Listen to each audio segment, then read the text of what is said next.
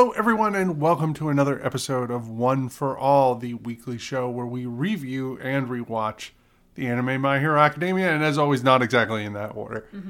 I am your host, Anna, and I am here with my other host, Nancy. Season 4. That's true. It feels weird because we record in advance mm-hmm. as, as much as we can get away with. Yeah.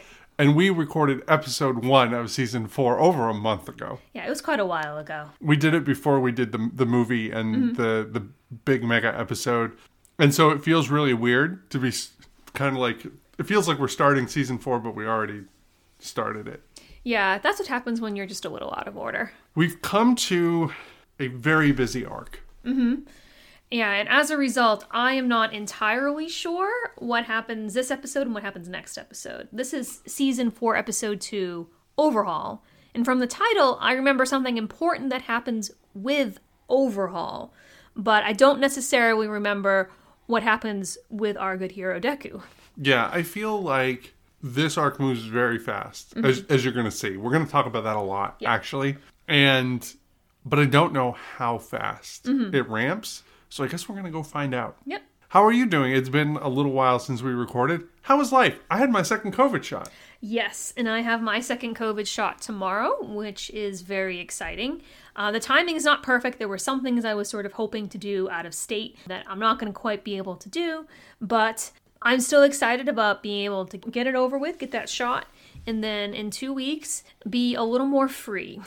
Oh my goodness. It's going to be so good. COVID will still be here. We will still be saying COVID's still here at the beginning of this show, but at least we won't be quite as restricted by it. If you are medically able, go get vaccinated Yes, please. It's really important, even though it may not be convenient or fun. or fun or anything like that.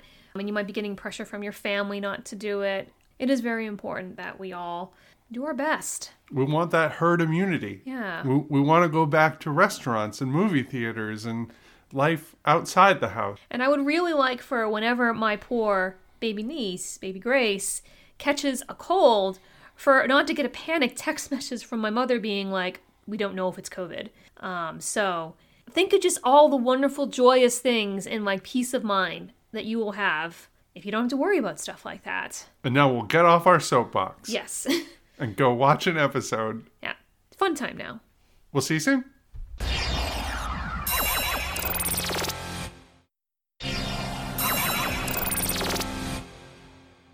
And we're back for the recap.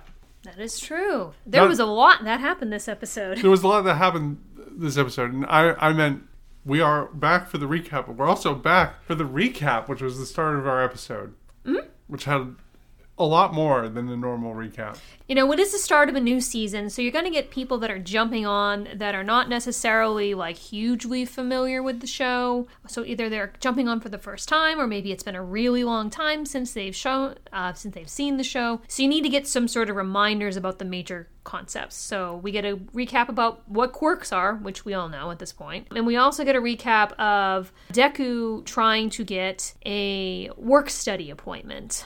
Yeah, which was the end of last season. Yes. Really, um, they, they were moving towards that. Yeah. Uh, but that's actually not really where we pick up, strangely enough. We pick up with Birdman, Harvey Yes. Birdman. um, we get to the scene that we saw with Twice, with Twice bringing this new mysterious figure wearing a plague mask to meet with the League of Villains. Yep, and Shigaraki recognizes immediately that Twice has brought a very powerful individual to meet with them. It's, I mean, you, I think you can see it in the way that he carries himself, right? Like he's confident. He's standing before the League of Villains with zero fear, Yeah. at all. Yeah, and he's not alone. He has a bunch of buddies by him who are all wearing the similar plague masks with the bird nose. But there's definitely his confidence comes from more than that. And we learn that he is actually a member of the Yakuza, which is basically like the Japanese mafia, organized crime. Only in the MHA universe, like things have really changed for them with heroes. The organization is what the Shi Hasakai. Shie Hasakai. Shi I don't- Hasakai. Yeah. We, we're probably butchering the pronunciation. We're so sorry. They have a little bit of an explainer of how the yakuza are different Mm-hmm. than villains in modern society.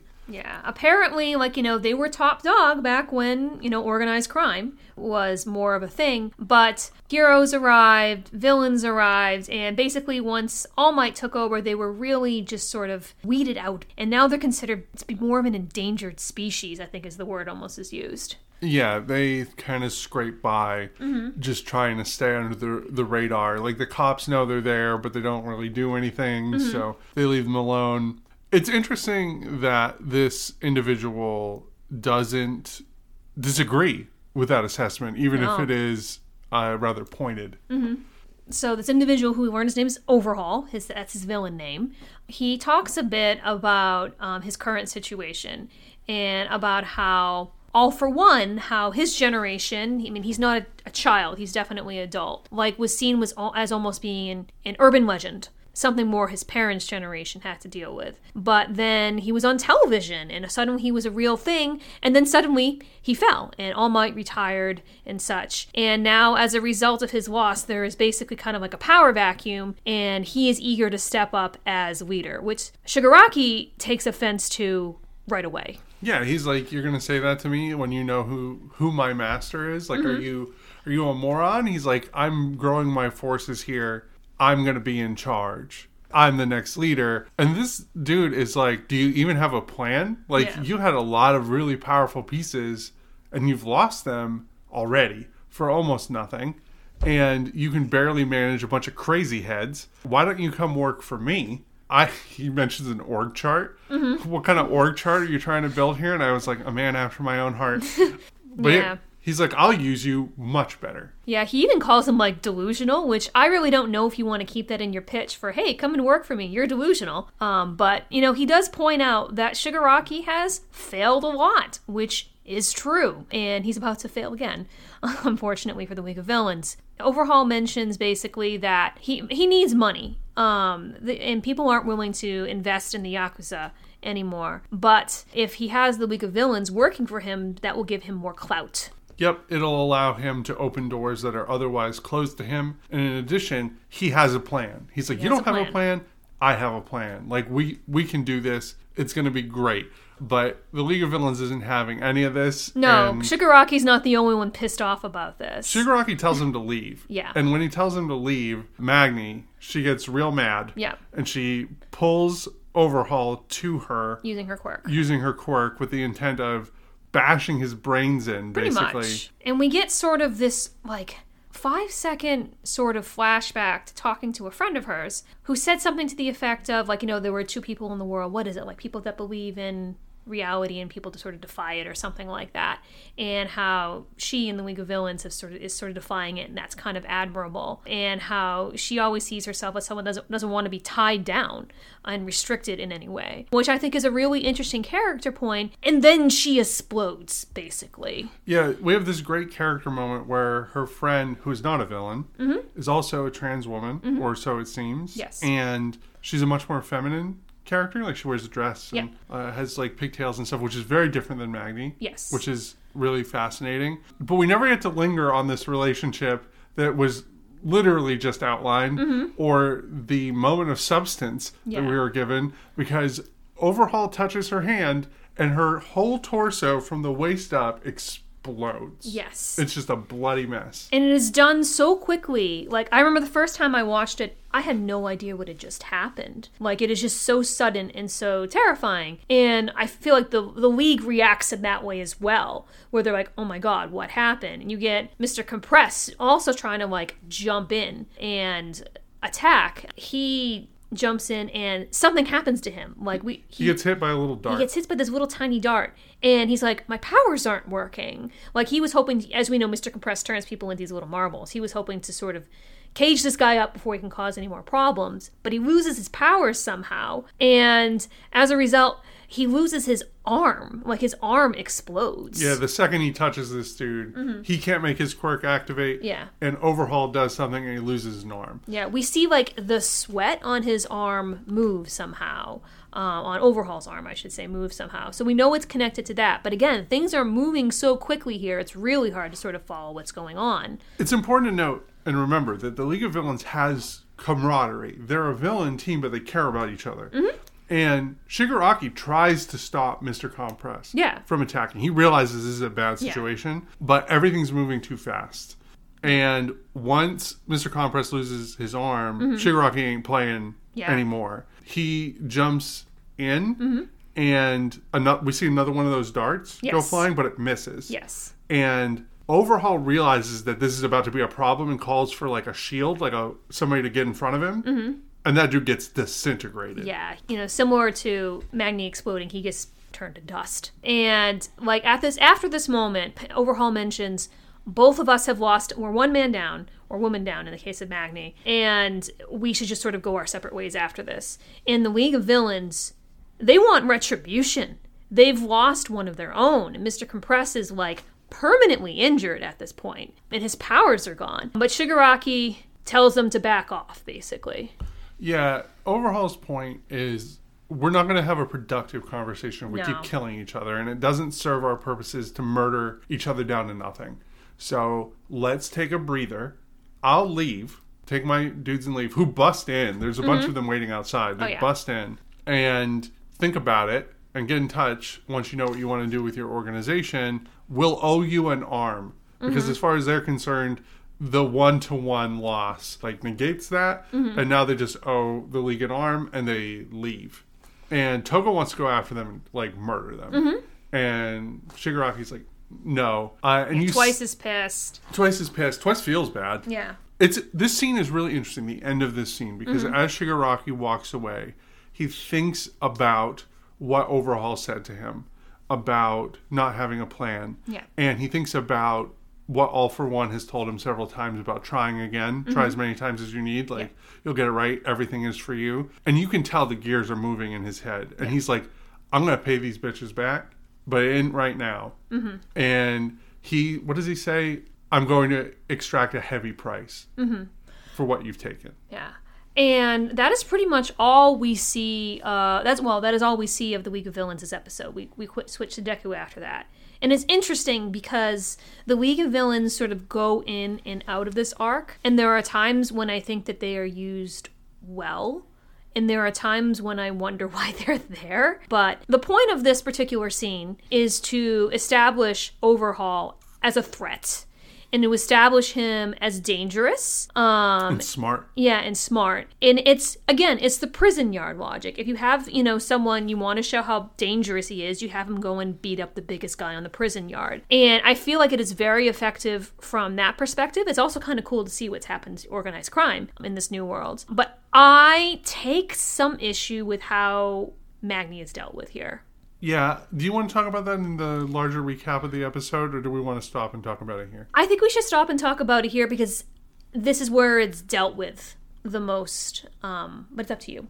Oh, we can talk about it now. Yeah. Yeah, I mean, obviously, the one queer person being murdered very brutally on screen isn't great. Yeah, it's not. I feel like, you know, you hear the term in sort of media criticism called queer tragedy, um, which is basically like the idea that queer people cannot be happy in stories and that they always seek a tragic end. And it's this term came about for a reason because whenever you're dealing with queer characters on shows, that's what happens. Either they die or they're miserable or, or something like that. And so it is never a good call, basically, to kill off your only queer character because you're feeding into that unfortunate trend. Especially in a show that seems to treat folks who are queer or gender nonconforming as normal. Yeah. Like, yeah.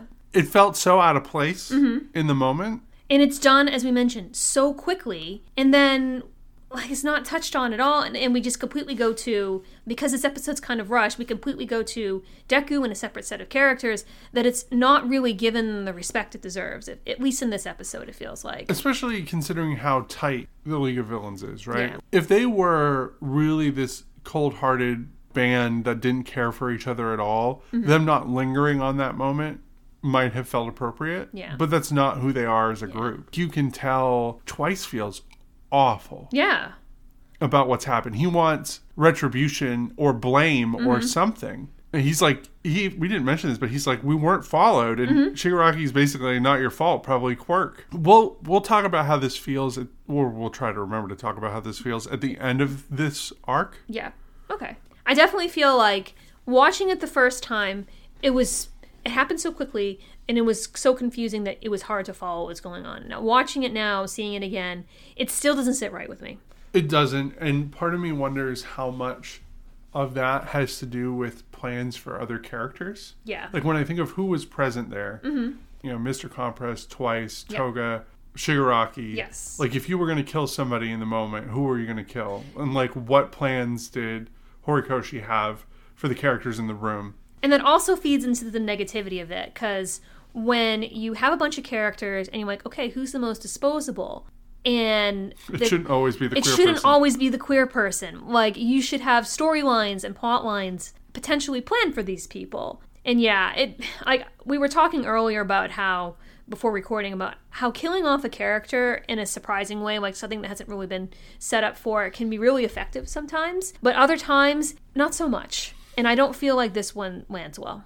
this felt like it was a story beat to set up the animosity Yeah. and and whatever revenge Shigaraki is going to serve up here he needs a reason to be invested Yeah. in making these people pay Yeah, the tragedy is about Shigaraki. It's not about Magne. And that's a problem. Anyways, now that we've we've gone down that not controversial path, um, let's go back to the happy, lighthearted portion of the episode, which is, gee, Deku needs to get a work study. There's some there's some um, tonal issues this episode, as I'm, I'm realizing uh, as we're talking about this. it would have actually have felt better to start yeah, with this and then transition to the darker ending yeah, I agree. than the other way around Yeah, that yeah, and there's no real reason because yeah, I I agree.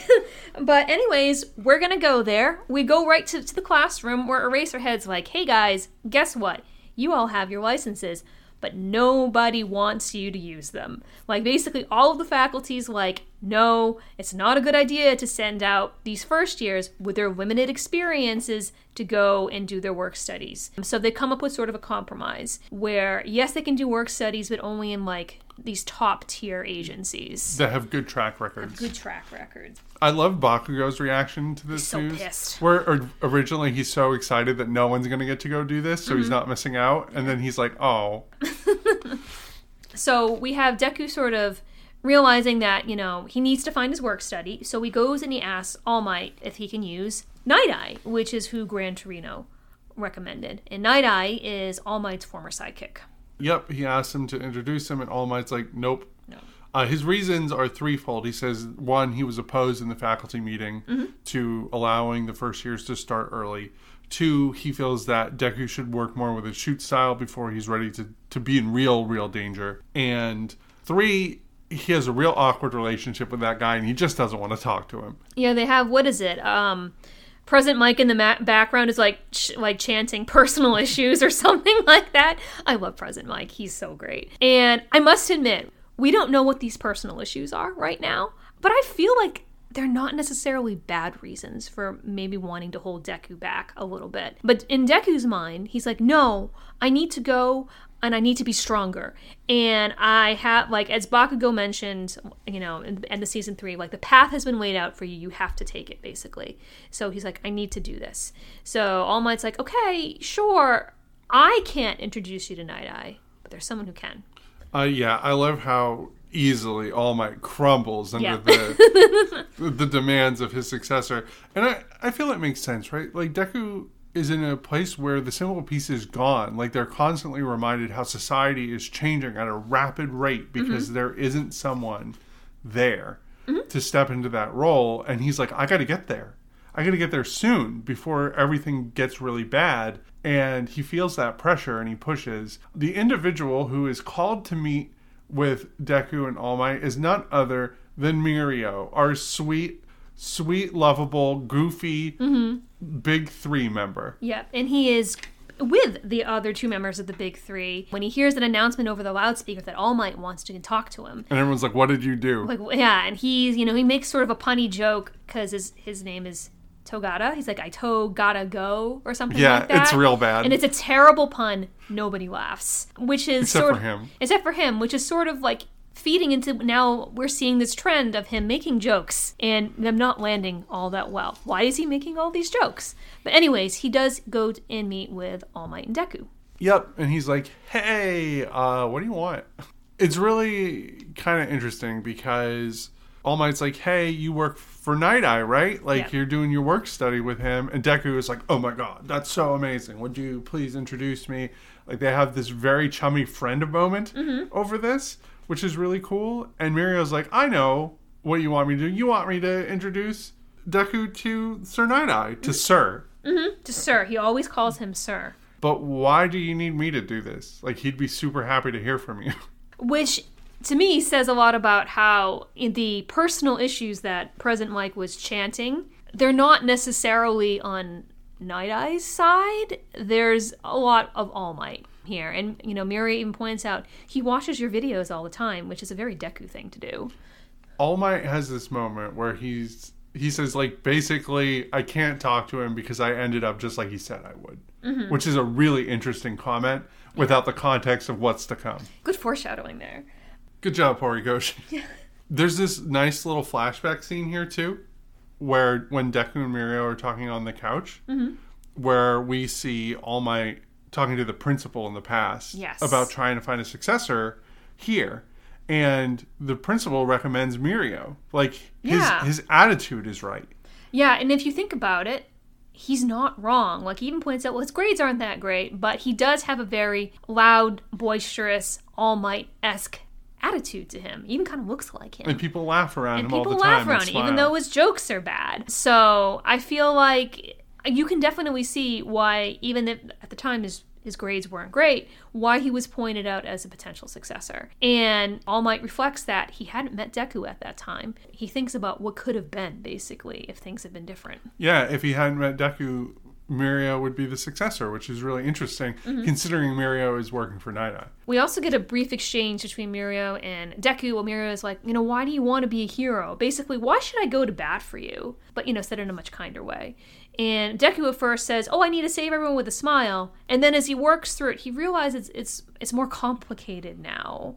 Like He's grown up. he's grown up. Like he thinks about how his mother um, was so worried about him at the end of season two after everything that he's been through, and he realizes that he wants to, you know, have a world where or be powerful enough that no one has to worry about him, which kind of breaks my heart a little bit. And he also thinks about Bakugo's quest to be number one and how he he needs to become the greatest hero if he has if he's going to achieve everything he needs to achieve. He's someone who wants to save everyone. No pressure. Mirio's like, you crazy. yep, but he I- agrees. But he agrees. He actually says, I don't have any reason to say no, so I won't. Mm-hmm. But it's not my call. Like, I'll go make the introduction, but the rest is up to you. But before we have that, we have a little side scene where we have the kids waking up in the dormitory, Brushing their brushing teeth. their teeth, and sort of thinking about what they're going to do in the day. And then you get this flash, and Bakugo and Todoroki are running out the door because they don't have their licenses yet. So they're basically going to rectify that or start going to rectify that. Yeah, and Deku flying by the Yeah. green lightning. Yeah. That is the last you'll see of Bakugo and Todoroki for half a season, Season. just to give you a heads up. Um, and I think it's funny we get these sort of little comments from the other students, Mineta especially, being like, huh, I wonder what we're going to do today. Like, the sort of the ambition is so different. Oh, yeah, it really, really is. And then we transition to one of the most awkward scenes in MHA history. this scene, I did not know what to do with it. We'll get into it. Okay, so yeah, first it starts off normally. Mirio and Deku arrive at Sir Night Eye's agency, which is very impressive. And Deku is immediately sort of taken aback and intimidated. And Mirio, like, you know, he walks him up the stairs and he mentions that you need to be able to make Sir Night Eye laugh if you're going to be considered worthy of working for him. And how you've probably seen him on TV and stuff like that, and he looks so stern or whatever. But there's more to him than that. Yep, you're going to make him laugh. You're going to make him laugh once. Mm-hmm. That's the goal. That is the goal, and probably why he has all these dumb jokes. Um, and if you think about Deku, for all that he wants to succeed All Might, he's not a funny character. No, he's Like- he's a very serious Yeah, kind of he- guy. and he's also very shy and everything like that. He's not the jokester. So the idea of him, cra- you know, cracking jokes and making people laugh, it seems very foreign to him, and you can tell that he's nervous. he's even more nervous now. They go up there, and Sir Eye is being briefed by one of his sidekicks named Bubble Girl. Bubble Girl. She's the girl that we saw at the end of last season with all the midriff. Yep. She's giving this long, kind of boring briefing, and he's like, This briefing is too long. Mm-hmm. You have failed. Yes. And she's mortified by what's about to come as Deku and Mirio are coming up the stairs and in the door. They push in the door very heroically in the Mm-hmm. Yes. moment as Deku is wondering what kind of a person Sir Night Eye is. And we find him with a tickle machine. Yeah. and Bubble Girl helplessly laughing within it, looking very sinister Mm-hmm. in the moment. And he, which it- this is so fucking weird. This, um, I'm sorry. Like, I feel like maybe if you are young and innocent, you look at this and you go, "Oh, it's a tickle machine. It's fair. It's you know, it's just like you know, being tickled by a sibling or blah blah blah." But if you watch this and you are an, An adult. adult? Or close to adulthood, you look at that and you go, "That looks pretty fetishy." Like it, it does, and it's kind of it's disturbing. and sexual harassment in the workplace. It is sexual harassment in the workplace. Like You should not have a tickle bondage machine No. in the fucking workplace. Um, it is, and I remember the first time I watched this being like, "Fuck this guy." There is no way I can like this guy after this, which makes it kind of interesting the journey his character go- the journey his character goes on. But this is a weird scene, and I still, watching it the second time, really don't know what to do with it. It's it feels so out of place. Yeah, it And unnecessary. Uh, Well, think about it. Just like half an episode ago, we had the tragic killing off of a member of the League of Villains, and now we're at the tickle machine. What the fuck? what the fuck is this? but hey, you know, we're gonna make the weird even more weird. Is- so Deku decides he's gonna lay out his joke right away, not ease into it or anything like that. I wonder about Deku sometimes, but he's gonna basically do his an impression. His Yeah, best All Might his impression. best All Might impression and it's bad. and it's it's bad. Like it immediately, like everyone in the room, including this bubble girl who's being tickled, they know it's a problem. Like they know that that is that, like it is an issue. You could see their reactions and all of their faces. And then Sir is like, "Are you mocking All Might?" This is like the worst thing that you could do. It's the worst thing you could possibly do. And then the episode ends. And the episode ends. This is a weird episode. like I feel like I have gone on a roller coaster of emotions just talking about it. Let's talk about this episode and whether we liked it because this, this episode does some really great things and it does some really awful things. Mm-hmm. Yeah. The stuff that it largely does to set up overhaul the killing of Magneticide is very well executed. Mm-hmm. Yeah. Like you know, if you didn't know that this guy was going to be like the villain of this arc, you know it now. Mm-hmm. And there's no question that he will pose a challenge for our heroes. And there's still an air of mystery around him. Like, we don't know exactly how his powers work, and we don't know what this mysterious tiny injection thing was that took away Mr. Compress's powers. We don't know if it's permanent. We don't know if it'll wear off in an hour. Like, there's there's still definitely an air of mystery around there. And there's also an air of mystery over All Might and his relationship with Sir Night Eye. And, the problems. yeah, and the way that it sort of touches on that, I think it's done really well. The the killing of your most prominent queer character, not great. Man, don't do that. Um, secondarily, the awkward bondage tickle machine. Don't do that. Don't do that. Once we have moved away from this episode a little more, I feel like I'll be able to focus on some of the more positive aspects. But in the moment, it feels like it's an episode of extreme ups and downs. I like the things that were done well. Yeah. I really don't like the things that, That were weren't done, done done well. I, I don't think I can say I like the episode overall, which is really interesting because I think most episodes we like overall that Yeah. aren't like filler Yeah, stuff. yeah. But this this was not one of them. I'm very at min- at minimum I'm neutral on the episode to to bad. Yeah, I, I would say I'm I'm all over the place because as mentioned, I like some of this stuff. I like the All Might Night Eye mystery. Mirio is always great to see, but there's also so much weird and so much unfortunate stuff. Who gets the plus ultra character of the week this week for you? Jesus, I don't know. I haven't even emotionally gotten there yet. Hmm. Do you have someone? I don't think it's anyone at the school. I think if I was to give it to anybody, it's probably to Overhaul. There is a guy who he came in, he said he had a plan. Cooler heads prevailed there. They didn't mm-hmm. have to, but that was largely because he was like, "Look, this isn't this isn't smart." It's weird to give the plus ultra character to a villain, but I think sometimes it's deserved. And you know what? Because you're giving it to Overhaul, I'm going to give it to another villain, and it's going to sound kind of weird, but I'm going to give it to Shigaraki because even though like this is a, a fail for Shigaraki, this episode is a fail, but the fact that he was able to take in the feedback from Overhaul about the his inability to have a plan, and he was able to judge the situation for what it was and how fighting further would be even further fail and was able to pull everyone back and show some sign of leadership there and potentially move on and be stronger as a result of this i think i would have to give it to him for that I think that's a good call. Like Yeah. legitimately, Shigaraki. When we met him in season one, I didn't really think much of him. Mm-hmm. no not all. either to be honest He's grown so much as a character over the last several seasons, which is always good to see. It's good to see your villains grow Mm-hmm. and be, become more dangerous.